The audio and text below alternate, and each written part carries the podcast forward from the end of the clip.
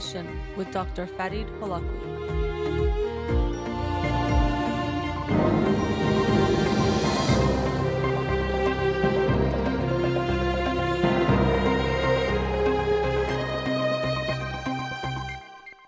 Good evening and welcome to In Session. I'm your host, Dr. Farid Holakouee, and I'll be with you for the next hour here on Radio Hamra. Studio number to call in 310 441 0555.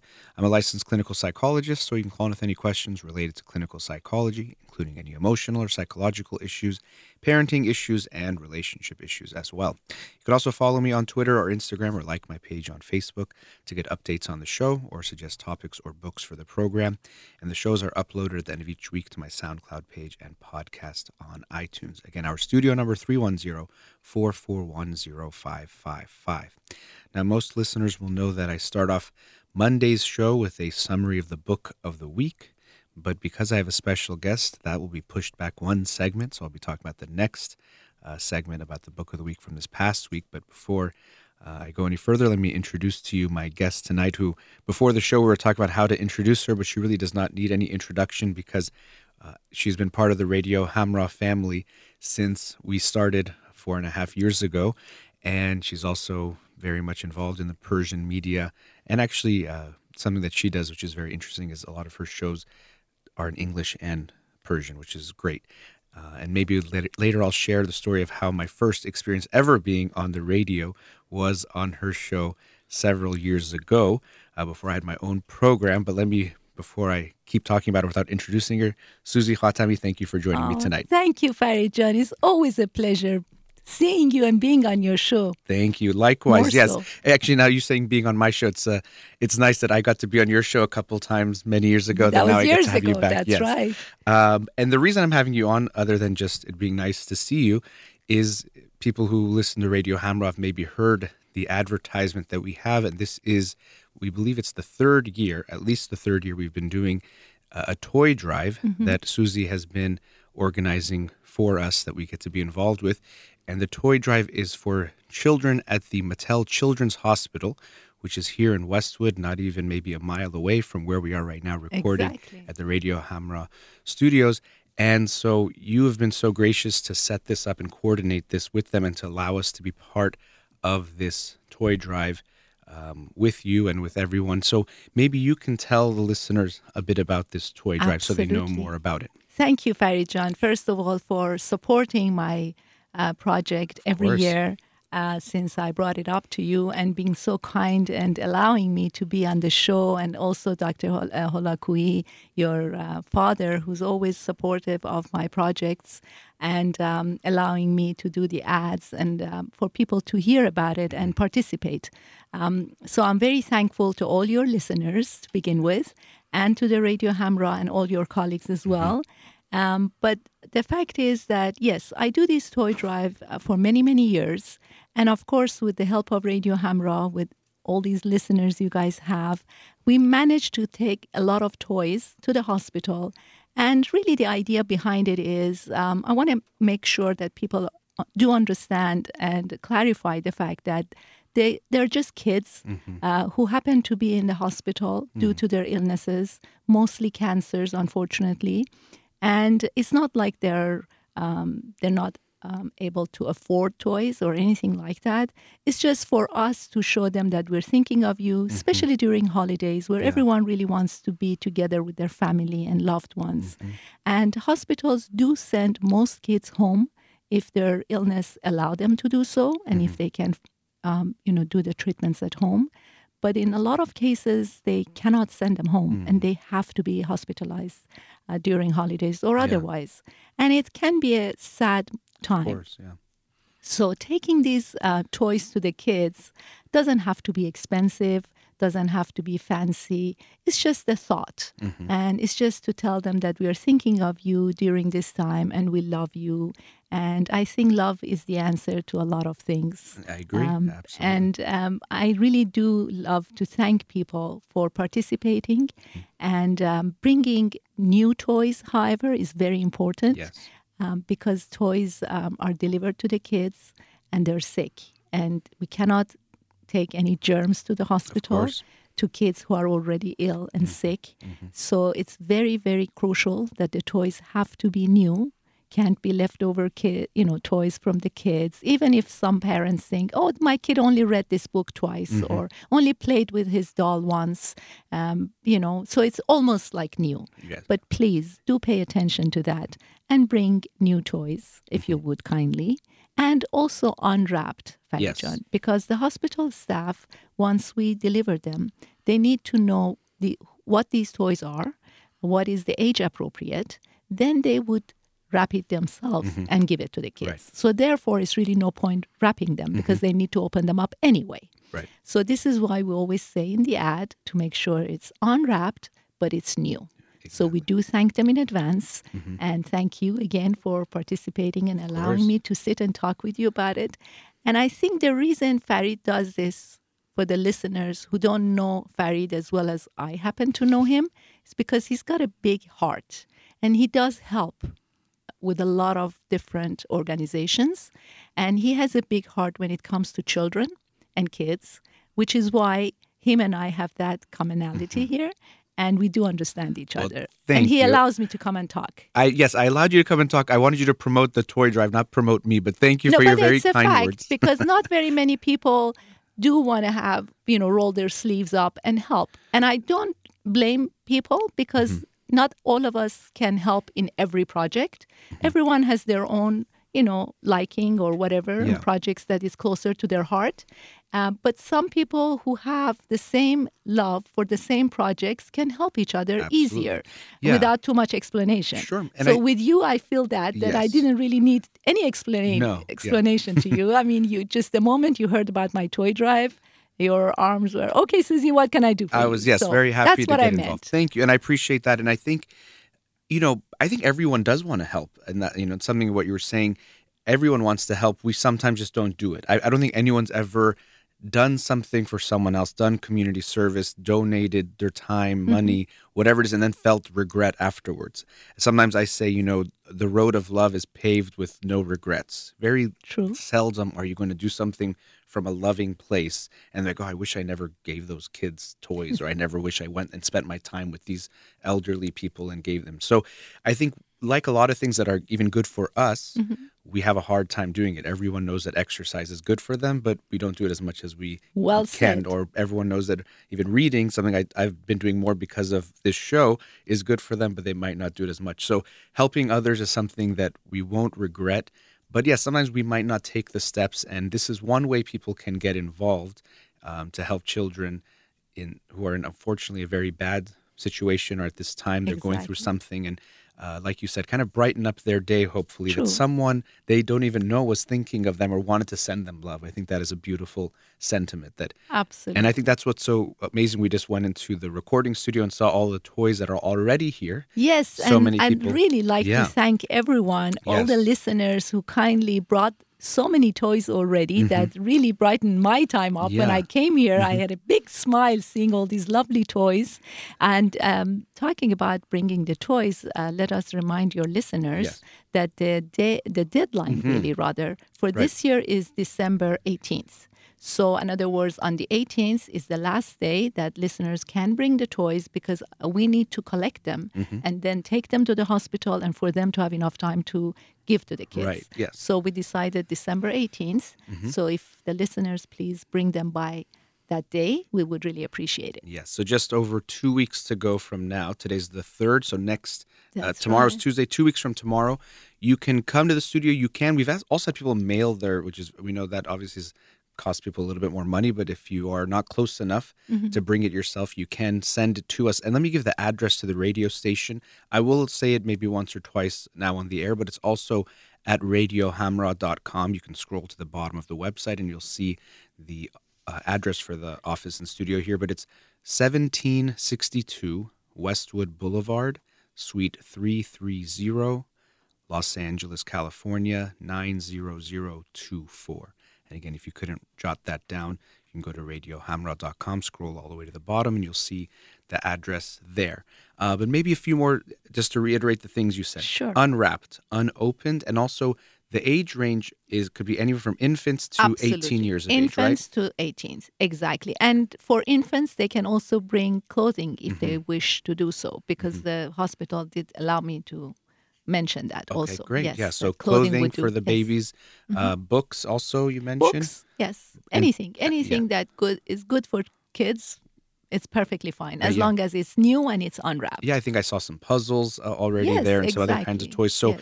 again, and very important, uh, she mentioned unused because these, you know, uh, giving a gift to anyone unused, I think is a good idea, but Thank especially to children who are in the hospital who we know they their immune systems could be compromised. They're fighting illnesses. We want to make sure we're not bringing any germs into their Totally. environment. And then unwrapped because, as Susie mentioned, uh, they want to be able to look through the toys and they're going to figure out which toys should go to which child and need to know what it is. So if you spend your time wrapping it, unfortunately, it's going to get unwrapped before it even gets there. So please bring it unwrapped, unopened. I was just doing my show on Wednesday, Uh-huh. and before I left the studio, someone was coming in. This very nice woman had brought some toys. And it's just so sweet God to see them. people yes that are coming. Again, I think it's very selfless giving to give to someone absolutely that you won't actually even get to see them receive it, but you're just sending that love forward to someone else. and trust me you feel that love Mm-hmm. i mean every year when i come see all these toys and i take them to the hospital i don't know who brought them i feel the love Mm-hmm. Yeah. And i'm so blessed that i can pass that love to the children at the mattel children's Yes. hospital and that's what it really matters Yeah. um, it doesn't matter that they don't see us or we don't see them we know it gets delivered and we're all happy for them Yeah. and um, like uh, once I was listening to Dr. Holakouee's show, your dad's Mm-hmm. show, and someone was talking about being nice and and then uh, for them to receive kindness back, and your dad was like. Oh, you don't have to be nice for them to be nice back at you. You just be nice if you want to be nice. Mm-hmm. Yeah. And uh, that's what I really believe that if we do something nice, it's not so much that they would be nice back at us. Yes. It's just that you believe to be kind and nice and pass the love. And that's all we need in this lifetime. Yeah. To just give love. Absolutely. The intention is to give because giving is the you feel it's the right thing to do, not for any consequence. Now, I can assure you that you will feel good, and I don't think you have to feel guilty about feeling good about sending love forward. And even, um, you know, we talk about the holidays, and it's such a great time, and I think it encourages a lot of people to be more in the giving spirit, which is Mm-hmm. great. But I do hope that people carry that. It shouldn't just be a one or two month a year Bravo. type of a thing. That being in the giving spirit should be something we hopefully take with us going forward. And that's why, to me, we hope you can join us in this toy drive. And so many people already have, and we're so grateful to them. But wherever you are in the world, um, I hope you will do some kind of community service for your community and the people that you help, but also for yourself because Exactly. uh, even there's so much psychological data showing that it's good for you uh, things for fighting depression and feeling good and feeling connected to your community feeling good about yourself so many things so it is really one of those ultimate win-wins where you help people and that's great but then also it's going to help you as well so i hope people will help us but i hope they'll take that spirit going forward not just for the holidays and, and carry it throughout but throughout. yeah Yes. exactly Absolutely. yeah Well, John, thank you again for the opportunity. It's always a great, uh, you know, uh, excuse to come to your show and see you. yes, but for thanks me. again for supporting my ideas and the Toy Drive project. And anytime I can be of any help with your great projects that you do continuously, uh, I'm a phone call away. Sure, I appreciate that. I will. I'll definitely take you up on that. But we'll just for the last time uh, remind everyone. So this is the Radio Hamra along with Susie Khatami, uh, Mattel Children's Hospital toy drive. You can bring an unwrapped and unused toy all the way up till December 18th here to the Radio Hamra studios at 1762 Westwood Boulevard, Suite 330, Los Angeles, California 90024. Again, that address is at the bottom of our website at radiohamra.com. And these toys, and could be clothes if it's for the babies or books, puzzles, whatever it is, are going to go to the hands of uh, some child who is going through a very difficult time and who during the holiday season would probably rather be anywhere but where they are unfortunately at that moment in the hospital. But we're trying to just brighten their day even if it's a little bit.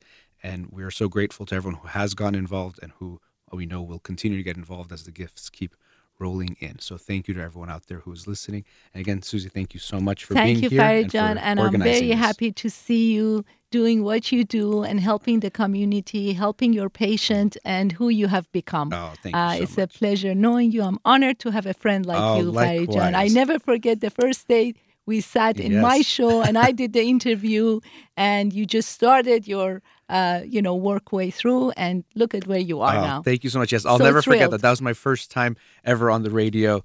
I don't know if it was seven years ago, eight years ago, but on your show. So I'll always be grateful to you for Oh, that and the friendship pleasure. afterwards. So My thank you again for everything. Again, that's Susie Khatami, who has helped organize the Mattel Children's Hospital toy drive we're doing here at Radio Hamra. Again, a big thanks to her and everyone out there. Susie, again, thank you. Thank you so much. Have a wonderful evening. Thank you. You're listening to In Session with Dr. Farid Holakouee. I'll be back after the break.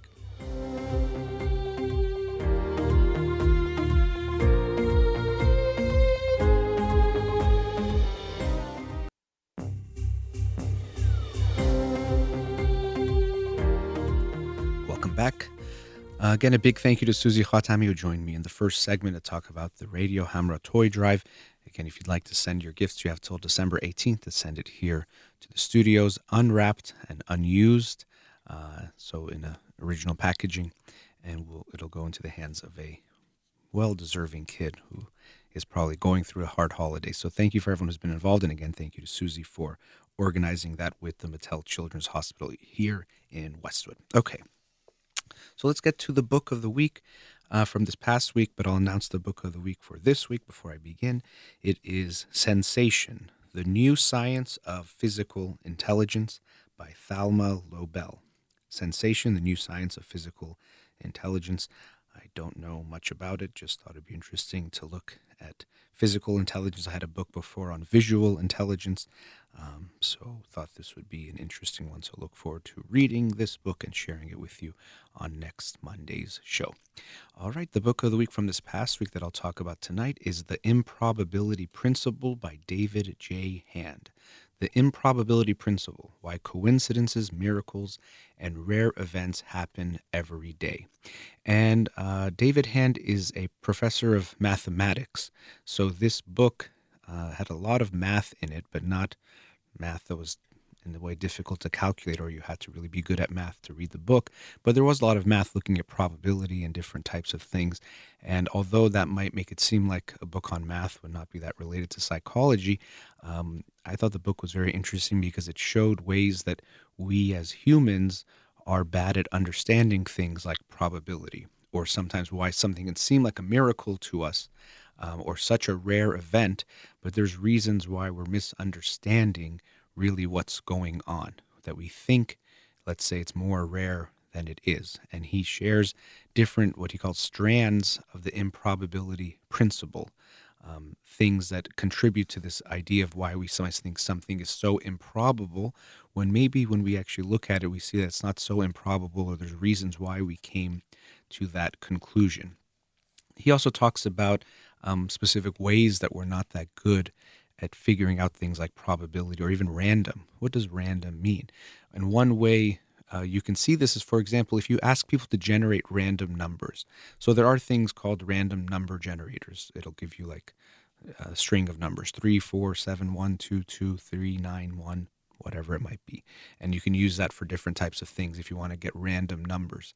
But when you ask people to produce a series of random numbers, what they do is they actually do things like they don't repeat numbers almost ever, or they do it much more uh, uh, less, much less than you would see from a real random number generator. Because we think, well, there shouldn't be two ones in a row because that wouldn't be random. Whereas when you actually look at a string of random numbers, there will be repeating numbers at times, even maybe three in a row at some point, depending on how many numbers you're looking at. So we have a hard time understanding things like random or probability, especially when numbers start to get big. Um, if something has a one in a million chance or a one in a billion chance, really for our practical purposes, that could seem like the same thing. And it almost makes sense. In one person's life, if something is one in a million or one in a billion, pretty much they can be certain, almost certain, that neither one of those things will happen to them, or they can feel pretty good about that. But then when we're looking at the world, or if we're looking at things that happen a lot, these probabilities can change, or the fact that one in a million and one in a billion is what a, uh, a thousand times more uh, unlikely that something that's one in a billion will happen, that actually has a big effect, especially if we start multiplying it, let's say, depending on what we're trying to calculate or figure out. But we as humans, we can try to understand these things, but we're not so good at it. And even as he talks about, sometimes statisticians can be fooled by um, different aspects of probability or chance because sometimes it's more counterintuitive than we would think. It's not so simple for us to figure out. But looking at some of these um, strands of the improbability principle. One of them is the law of truly large numbers. So sometimes we'll hear of a, a, coincidence that just sounds crazy, like someone has won the lottery twice. And we think, how crazy is that, that someone wins the lottery twice when it's a 1 in 14 million chance or a 1 in 19 million chance that you win the lottery? How is it possible that someone has won the lottery two times, the same person? Uh, and this makes us think about things of like luck. We think that person must be a lucky person, or God loves them, or they did something, or they had a uh, a lucky charm, or maybe they had a guardian angel looking down on them. We try to figure out ways to explain this thing that seems so improbable to us, and even uh, this is what can contribute to things like superstitions. And I'll talk about the law of large numbers in a second, but even he talks about how animals can become superstitious. And I've read about this research before that if animals are given food and it's given at, let's say, every two minutes, and they don't really know why it's coming, they start to think that whatever they're doing at the time or around the time that the food came out was what caused it to happen. So they'll start doing some weird motions and movements because they think this is what's causing the, the food to be given to them. And they, they can create this type of superstition or what looks like a superstition. And we as humans do the same thing. The less we understand something or when we're not sure why something is happening, we can go to superstitions to try to alleviate this anxiety of uncertainty, of not knowing. Well, you know, if I just hold on to this lucky charm, nothing bad will happen to me. Or sports fans do this a lot. You know what? When I was sitting in that chair, the Lakers were winning by 10 and then I got up and moved to this chair and now they're losing by 4, I should go back to that chair I was in at the beginning of the game because somehow that affects the outcome. And even I've seen myself do these kinds of things when I get really into a game or I'm anxious about it. We have a lot of anxiety and uncertainty and a lack of control. We want to have some kind of control or understanding of what's going on or why it's happening and trying to have an impact, but really there isn't any connection to be made. So we're, we're very good at, and something that helps us survive is to try to figure out cause and effect relationships. But unfortunately, we're so, in a way, good at it, or we're so um, trying to figure things out that we see cause and effect relationships when they're not there. So we try to think if someone won the lottery twice, it must mean that person is lucky, had some pattern or something was going on that made them win. But really, when we look at the law of large numbers, there are so many lotteries happening in so many places so often that these types of things become inevitable after time. If something is one in a million, but it could happen to any of 7 billion people in the world, well, then we can expect that it will happen to some people. Or as he puts it in some places throughout the book, if it didn't happen, it would be surprising. If there are 7 billion people in the world and I tell you that something has a 1 in a billion chance of happening every day, well, then we'd expect almost like seven people to have that happen to them every day. So if it didn't happen to anyone in a week or a month, that would be the surprising thing, not that it actually happens to someone. So we see that people can misunderstand something being so rare when really maybe it's not the case because when we have the law of truly uh, large numbers, we see that when things are happening millions and billions of times, the crazy things that we think should never happen will happen and we should expect them to happen. He uses dice a lot um, as examples because they can be really good for probability. But so if you roll the dice and if it comes six two times in a row, that's kind of rare. But for it to come six six times in a row, that would seem really rare, or 10 times in a row. But if you had people throwing dice hundreds of thousands of times or millions of times, we would expect to see these types of uh, crazy strings of numbers happen. And that's what we see. So you'll hear stories about uh, in some casino somewhere, someone rolled this number a bunch of times or didn't roll a seven in craps for a certain number of time and it just seems like the person had luck or you know um, had something in their favor but really it's just that these things are going to happen when you have en- enough numbers or enough things are happening uh, enough events will have those things happen Another issue is things like the law of the probability lever that he talks about. Sometimes we misunderstand the probabilities of certain things.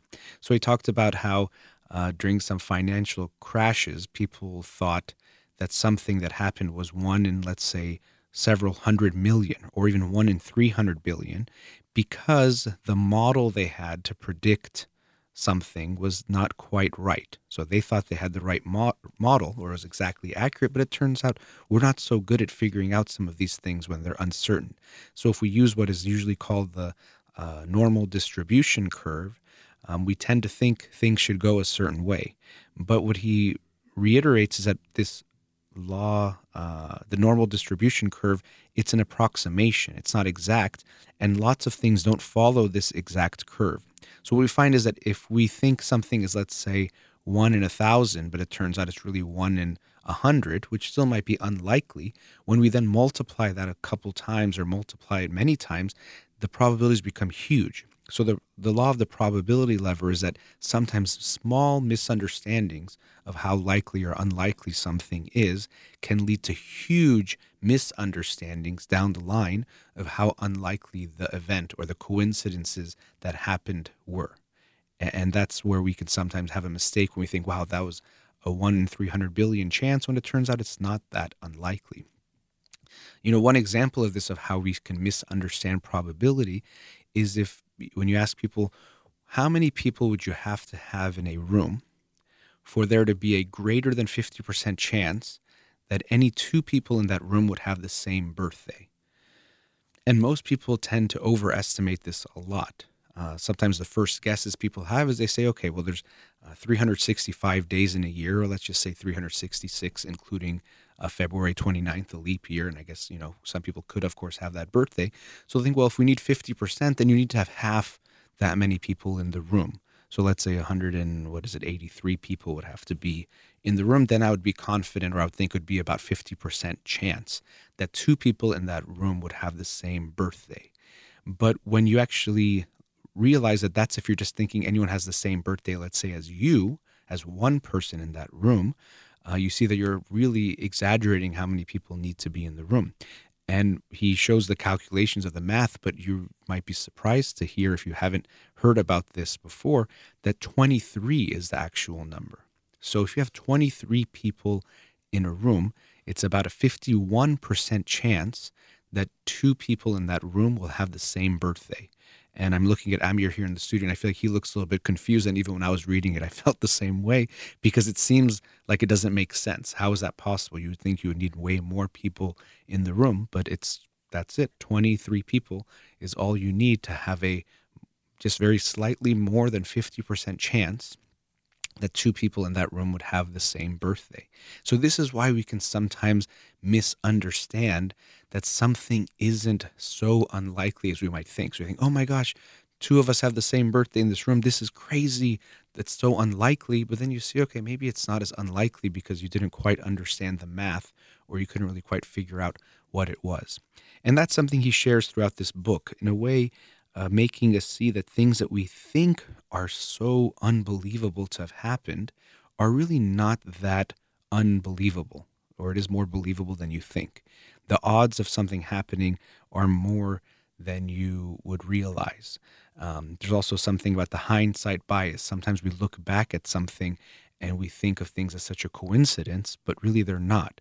Or another law he has, the law of near enough.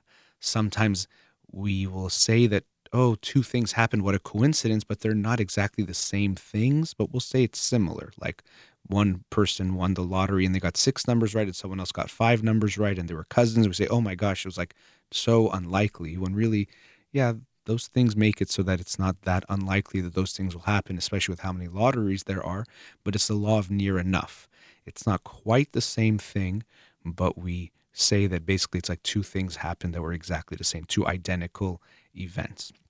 So I really enjoyed this book because um, David J. Hand uh, really explains the math in very clear ways. He shows why we can sometimes misunderstand uh, things about probability and chance and how likely things are to happen or not happen, and how this can mislead us. And because of that, we start to draw conclusions like um, that maybe something was cheating or rigged or something was going on because we think that what happened was so unlikely that something else must have been going on when it turns out maybe we're misunderstanding uh, the chance and the probability of that event happening. So I really enjoyed the book.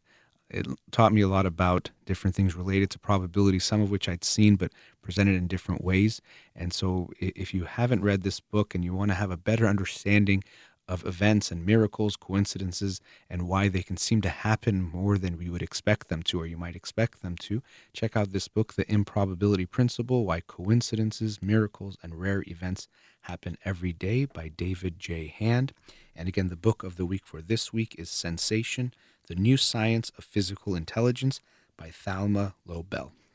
All right, going into our last commercial break. Studio number 310 441 0555. You're listening to In Session with Dr. Fadi Holakouee. We'll be right back.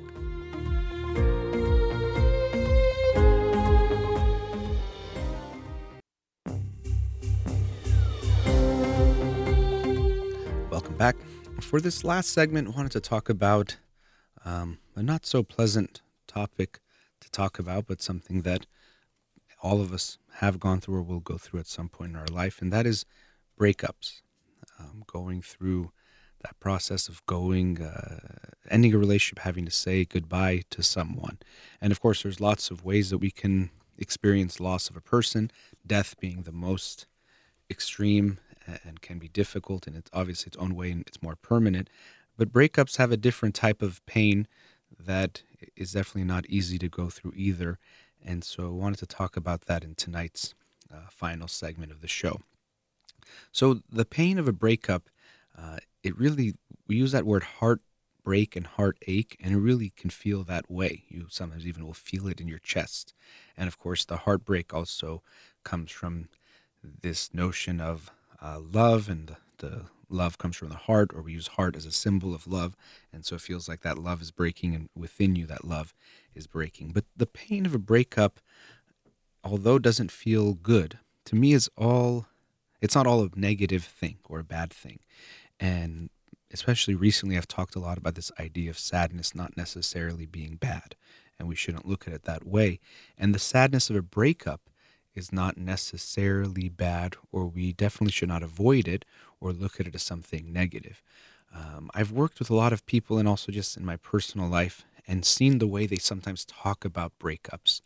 And especially men, because men tend to want to show off about not crying and not being emotional in that way. So I've heard friends or clients say, Oh, you know, I broke up with my girlfriend or someone I was dating, and, you know, I didn't even cry and they, they say that as a sign of strength uh, or a sign of almost showing off. I didn't cry about the breakup. And somehow there's this almost notion that if someone is crying and the other person isn't crying, or if someone is more sad than the other person, kind of like the person who is less sad won, or the one who is more sad um, lost or is weaker or something like that. And I don't see that at all to be the case. Because a lot of times, if someone is not sad after a breakup, there's two things that can be going on um, that can contribute to that. One is they're hiding their feelings or avoiding their feelings. So they're really sad, but because they don't want to face their sad feelings, as many of us can avoid, or because feeling sad would make them feel weak, or especially as a man, maybe not masculine or not strong, they don't want to be sad. They don't want to even acknowledge it to themselves that they are sad. So they're avoiding or denying those feelings. And to me, that's not a sign of strength at all. If anything, that's more a sign of weakness. To avoid your feelings means you're afraid of them rather than facing and embracing what's there. The other reason why someone might not feel sad after a considerably long breakup is that they didn't let themselves get close to the other person. They didn't let themselves feel uh, connected to the person, fall in love with the other person. Again, not coming from a place of strength, this comes from a fear of intimacy, a fear of getting hurt. It's not coming from a strong place if you avoid letting yourself get close to someone that you are supposedly loving or trying to get close to or trying to create a relationship with. So, for those two reasons, to me, just saying because someone didn't cry means they're stronger than the other person or they're kind of the winner. A lot of people look at everything in life and especially relationships as winning and losing. So, you were the winner in this relationship if you got less sad than the other person, or you're the loser. Uh, and they might feel that in more ways than one if you're sad about that. So somebody feel like, well, if they're not crying, I shouldn't cry, or I don't want to be the one that's crying or sad. But to me, if you're in a relationship with someone and you loved them, then it's healthy to be sad when the relationship ends. It makes sense for it to make you sad. It's not something you should feel bad about at all. And to avoid that is actually the much more harmful thing and many people, almost all of us, will avoid a lot of that pain because of how much it hurts and because of the ways we might feel like we would be judged or judge ourselves to feel that sadness. But we carry it with us forward to the next relationships or other aspects of our life. It doesn't lead to healthier outcome. So, yes, it might not feel good, but allowing ourselves to feel the pain of a breakup is much healthier than to avoid it or deny it. Now, I will add this other point uh, I know I talk a lot about sadness, and maybe it can sound surprising to make it sound like such a good thing. And I'm not saying, again, I want people to be sad or I want you to feel sad. I want you to feel the sadness that you have and not to avoid it or deny it. Uh, but we also don't want to say, well, if I'm crying so much, that also has to be good. And by this, I mean, um, if you went on two dates with someone and then you cry for six months over it, that more than likely means there's more going on than just the sadness you're experiencing about those that relationship if you want to even call it that ending. So we also want to take a look at our sadness and try to understand it. What am i sad about or what it's what's going on? Uh, not in a way of trying to judge it but trying to understand what's there. Because as i just mentioned sometimes it could be a sadness you're bringing from past losses that you haven't felt yet.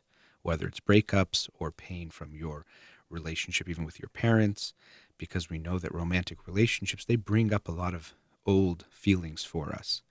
Um, even i think it's no coincidence that you'll call your partner about things like babe or baby or you'll do baby talk.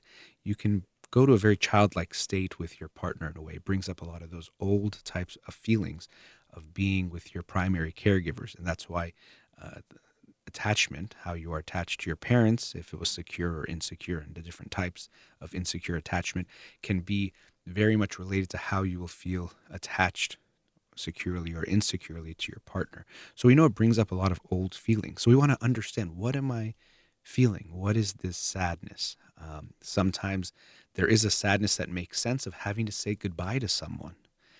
And I think that's one of the hardest parts of a breakup, especially because when you're in a relationship with someone, especially if it becomes very serious and you're in love, you are giving that person so much love and you're so connected to that person.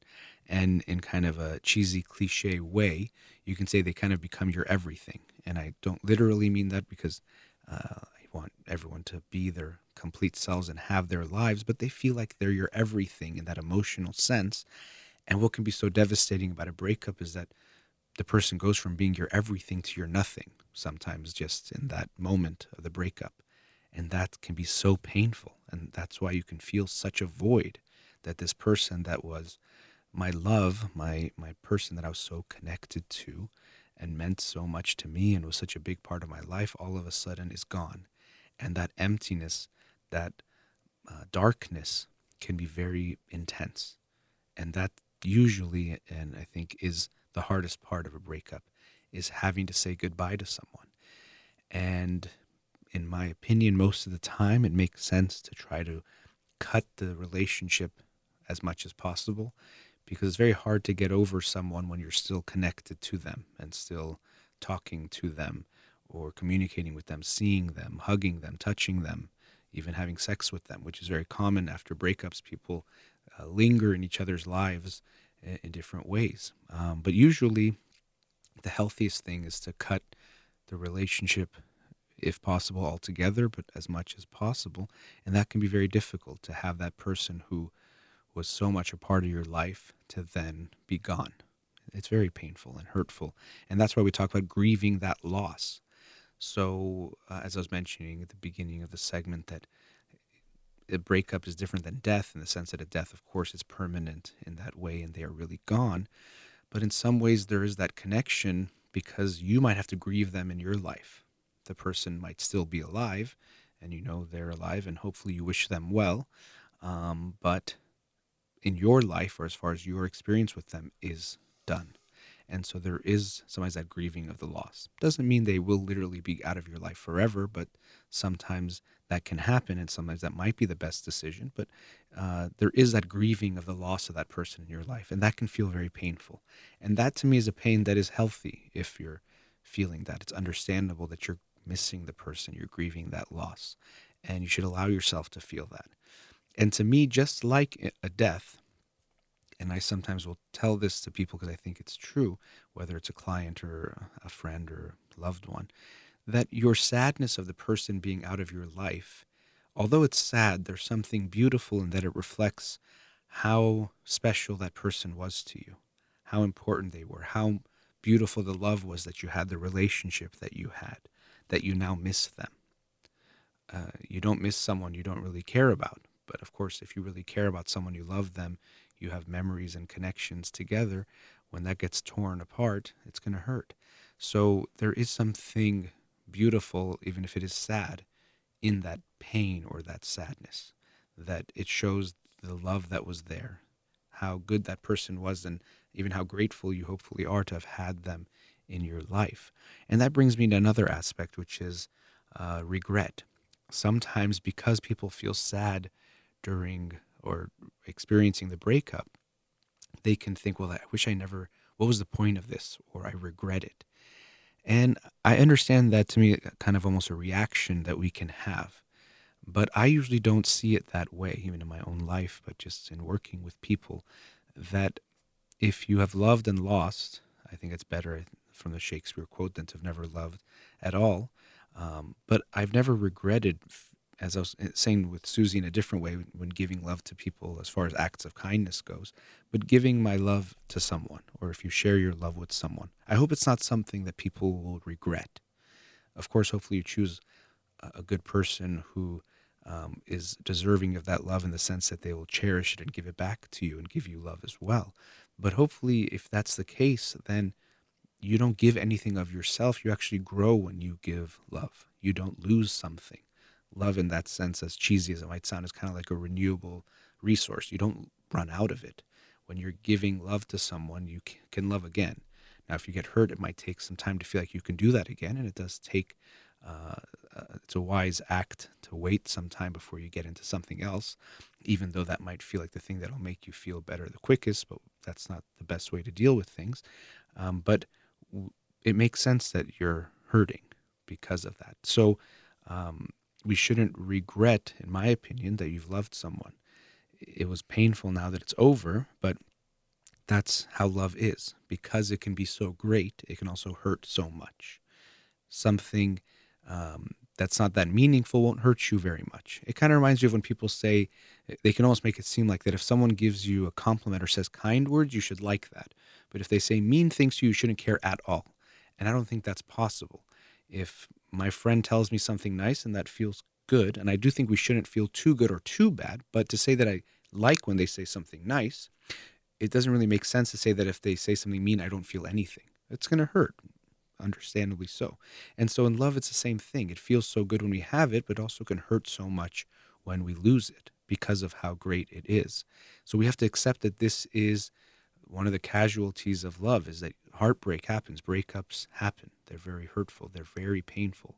Some of the most intense pain, probably, of my own life, I think, has been related to breakups because they can be so intense and so much pain can come up as a result.